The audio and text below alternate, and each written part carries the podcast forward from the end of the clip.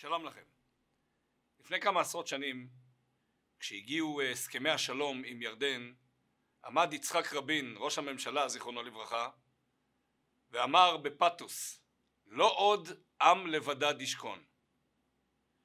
במחשבה שלו כנראה הייתה מחשבה שעם ישראל שוכן לבדד, מבודד, ועכשיו בעקבות ההסכם עם ירדן, אז לא עוד עם לבדד ישכון, אנחנו עכשיו לא לבד, ואנחנו עכשיו ביחד עם הירדנים.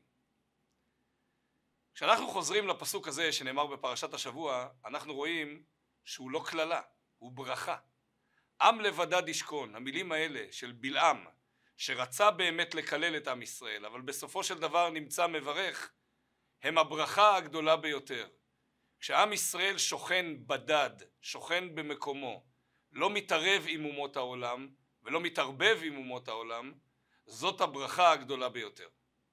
במלחמה הגדולה שהייתה בין צבא נפוליאון, צבא צרפת, לבין הצבא של הצאר ברוסיה, נקט בעל התניא, אדמו"ר הזקן רבי שניאור זלמן, בשיטה שיותר כדאי שהצבא של הצאר ינצח. ואז הוא הגדיר את זה בהגדרה מאוד מעניינת. אם ינצח נפוליאון, יהיה טוב לעם ישראל בגשמיות, אבל יהיה להם רע ברוחניות. ואם ינצח הצאר הרוסי, יהיה קשה לעם ישראל בגשמיות, אבל יהיה להם טוב ברוחניות. מה המשמעות של הדברים האלה, ואנחנו נחבר את זה גם לפרשת השבוע וגם בעיקר לחיים הפרטיים שלנו. למעשה גשמיות ורוחניות עומדים המון פעמים בסתירה אחד לשני, כשלא יודעים לאזן נכון ביניהם. כשיש נטייה חזקה לכיוון הצד הגשמי, לכיוון הצד הפיזי, המטריאליסטי של הבן אדם.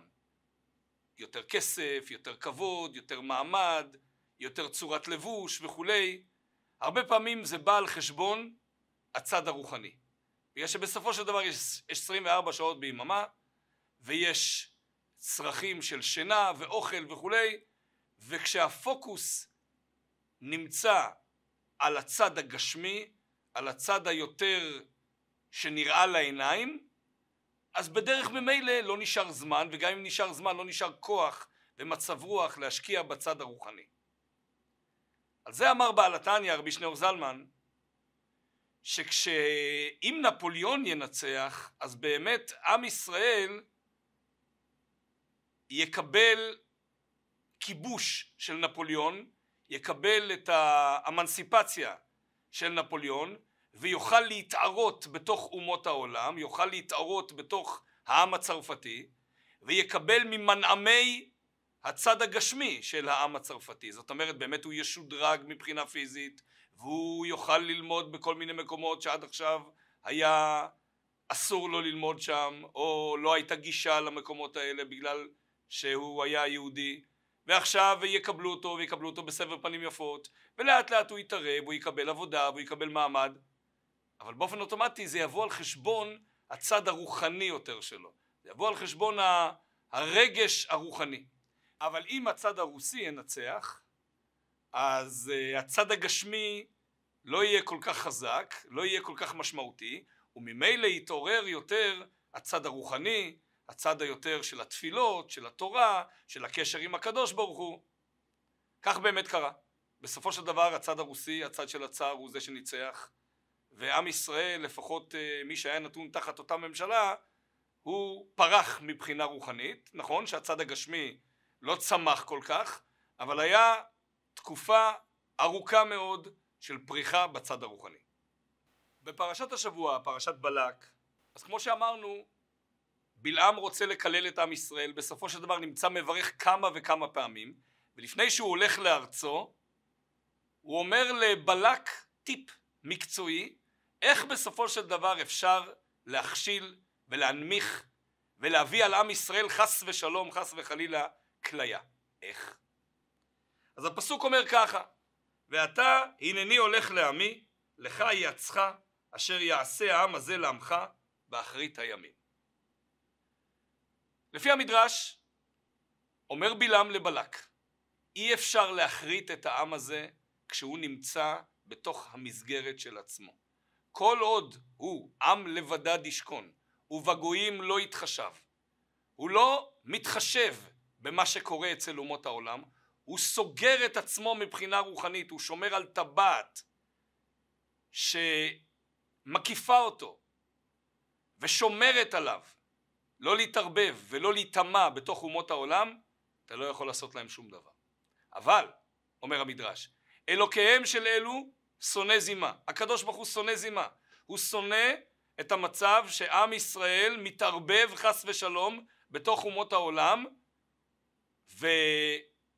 ומסיר למעשה את טבעת השמירה סביב עצמו. וכשחס ושלום קורה כזה מצב, יכול להיות חס וחלילה מצב של מגפה ושל אה, אה, עונש אלוקי לעם ישראל. לכן באמת כשאנחנו קוראים את הפסוקים הבאים אז בנות מואב ניסו לפתות את עם ישראל, עם ישראל חלקו זנה עם בנות מואב, בעקבות זה היה מגפה ואחר כך הסיפור של פנחס בן אלעזר בן אהרון הכהן וכך הלאה. הכל מתחיל מזה שבלעם אמר העצה שלי היא אלוקיהם של אלו שונא זימה אם אתה רוצה להכשיל אותם תפתה אותם תגרום להם להסיר לבד את טבעת השמירה סביב עצמם וזה עצמו יביא להם מגפה. היה אומר הרבי מקוצק זיכרונו לברכה בתוך הפסוק הזה עצמו ישנם שני מילים שכשמסתכלים עליהם לעומק רואים איפה טמונה הבעיה ותוך כדי גם איפה נתון הפתרון. אשר יעשה העם הזה לעמך באחרית הימים. כל עוד העם הזה, עם ישראל, נחשב העם הזה, כלומר עם מוגדר, עם סגור, עם שמקיף את עצמו בשמירה, עם שרואה את עצמו יחידה נפרדת בתוך אומות העולם, אז הכל בסדר, הכל שמור, הקדוש ברוך הוא גם שומר עליו. אבל ברגע שהעם הזה הופך להיות לעמך, ולפי זה צריך לנקד את הפסוק קצת אחרת, אשר יעשה העם הזה לעמך.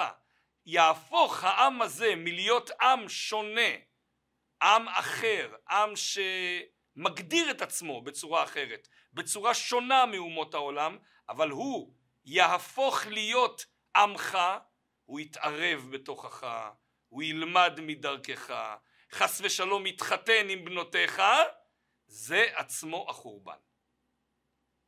זאת אומרת שהשמירה שאנחנו שומרים על עצמנו, להיות מובדלים מאומות העולם, היא השמירה ששומרת עלינו שאומות העולם לא ישלטו בנו.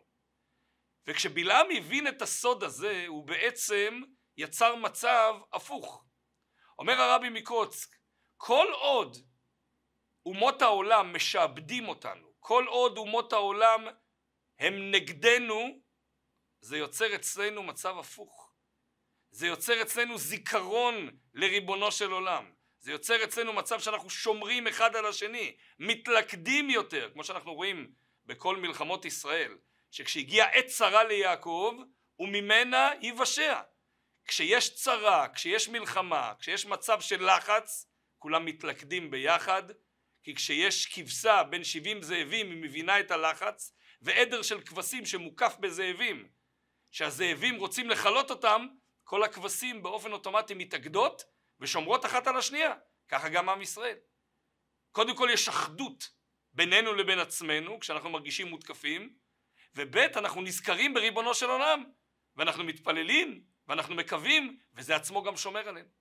אבל ברגע שאומות העולם מסירים את התקיפה, מסירים את הבעיה, מסירים את הלחץ, והפוך, יוצרים מצב שאנחנו מוזמנים להתערות, להתערב, למה לא?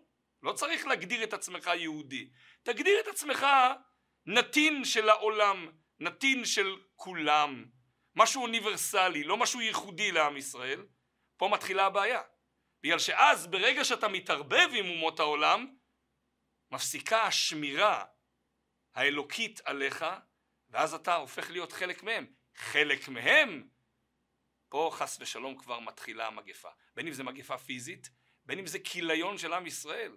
אנחנו מדברים, לפחות בארצות אירופה, בארצות... אה, באמריקה, בקנדה, אנחנו מדברים לפעמים על 60 אחוז, 70 אחוז של התבוללות. זאת מכה. זה כיליון של עם ישראל, לא בדרך של התקפה ולא בדרך של מלחמה, אלא בדרך שקטה מאוד. זה בעצם חיסול, חס ושלום, של עם ישראל, שלב אחרי שלב אחרי שלב, בלי להניף חרב, בלי לראות כדור אחד, בלי לאיים בצורה פיזית. הפוך, לא מאיימים, ואז נהיה אינטגרציה, נהיה ערבוב, נהיה מצב שעם ישראל שוכח את הזהות של עצמו ומתערב באומות העולם.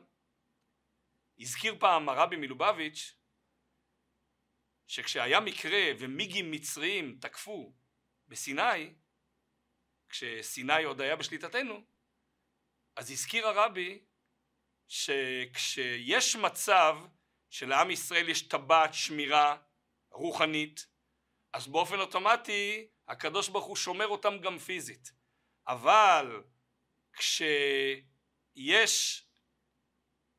פתיחות בתוך טבעת השמירה הזאת, הרוחנית, וחס ושלום מכניסים בעקבות חוק השבות האומלל, מכניסים לתוך עם ישראל גויים או גויות, והם מתערים ומתערבבים בתוך עם ישראל, יוצר מצב שטבעת השמירה הרוחנית היא כבר לא טבעת ששומרת באמת, אלא יש בה כל מיני פרצות, אז באופן אוטומטי יש גם פרצות בטבעת השמירה הגשמית, וזה יכול להיות מצב שמיגים, מטוסים מצריים, תוקפים בתוך סיני.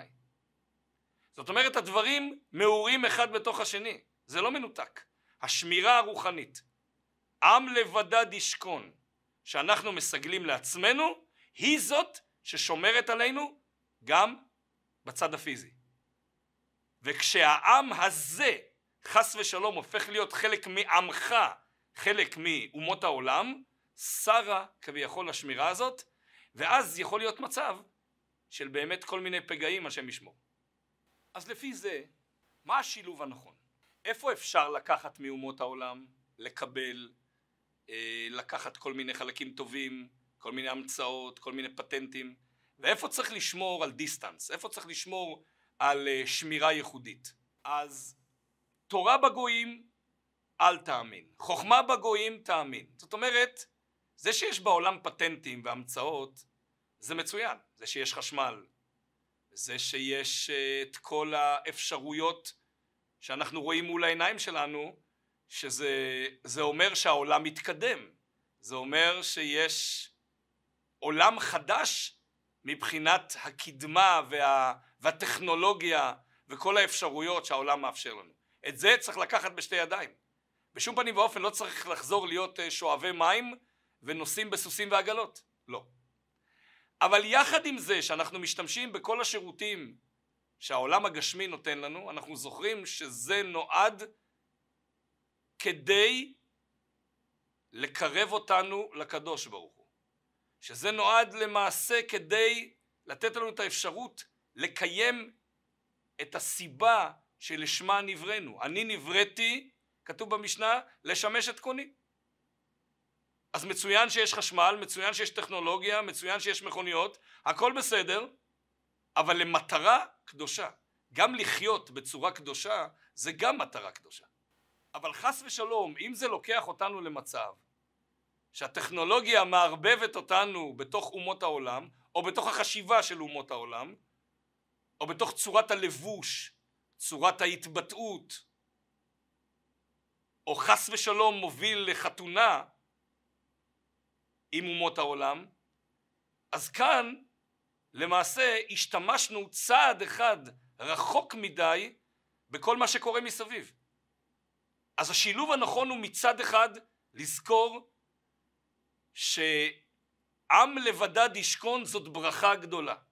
לזכור את זה, לשמר את זה, להזכיר לעצמנו את זה כל הזמן ולייחד את עצמנו במובן הזה שיש לנו תורה, יש לנו מצוות, יש לנו אמונה בכל אחד, יש לנו אחד את השני, יש לנו את כלל ישראל כל ישראל ערבים זה לזה וערבים זה בזה. אז מצד אחד לשמור על הטבעת הזאת ולדעת לייקר אותה ולשמר אותה. כל מגע עם הבחוץ הוא מגע שהוא חיובי כשלעצמו אם יודעים לתעל אותו לכיוון הנכון. אם אנחנו משתמשים בעבודה כדי לפרנס ובסופו של דבר כדי להגיע למצב שאפשר לתת את כל מנעמי העולם הזה אבל כדי לעבוד את השם זה מצוין. אבל אם העובדה שאנחנו נוגעים בעולם ומתארים מבחינת עבודה בתוך העולם מביאה בעצם בדלת האחורית את כל העולם אלינו ואנחנו נהיה, נהפכים להיות צרכני העולם במובן שהזהות היהודית נפגעת אז יצא שכרו בהפסדו. אז באמת יש בעם ישראל חוגים ששומרים בקנאות על סגירות. ניקח לדוגמה אה, חוגים במאה שערים. זאת אידיאולוגיה ככל שאני יותר סגור העולם לא ישפיע עליי. חד וחלק. לכן באמת לא מעניין אותי מה קורה מאה מטר קו אווירי ממאה שערים. תחשבו על זה. לדוגמה רחוב יפו. נמצא אולי 300 מטר קו אווירי ממאה שערים. עולם אחר לגמרי. עולם שונה לחלוטין. עולם עם מושגים ושפה ולבוש ו- ו- וצורת חשיבה. הכל שונה מאשר מה שיש במאה שערים. אוקיי?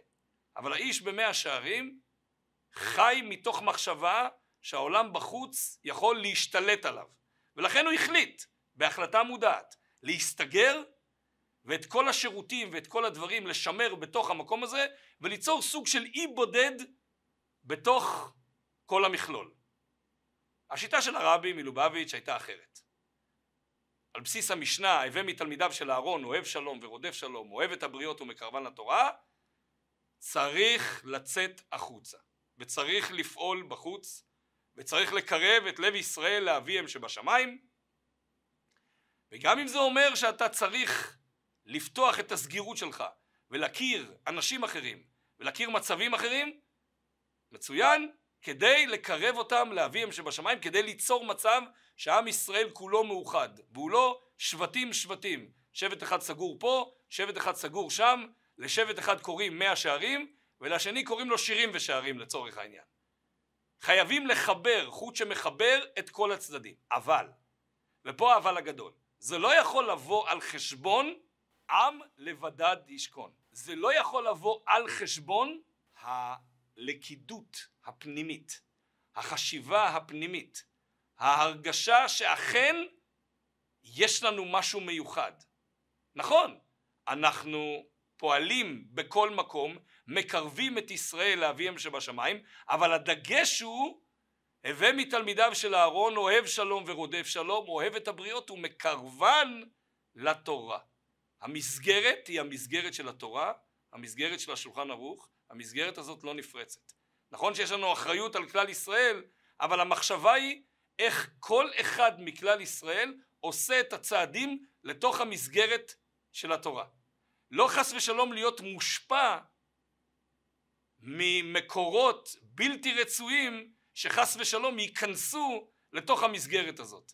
ופה זה מעבר דק מאוד שמשתמשים בטכנולוגיה משתמשים בעולם כשצורכים את כל מה שיש לעולם המודרני להציע אם לא שמים לב לזה זה יכול להיכנס בדלת האחורית וחס ושלום להגדיר אותנו או להפוך אותנו למשהו אחר לגמרי אשר יעשה העם הזה לעמך כלומר אם חס ושלום העם הזה הופך להיות כמו עמך כמו העם של בלעם כמו העם של מואב כמו העם של בלק לא טוב. חייבים לשמור על המסגרת הייחודית לעם ישראל ולדעת איך מעבירים את המסרים האלה גם הלאה.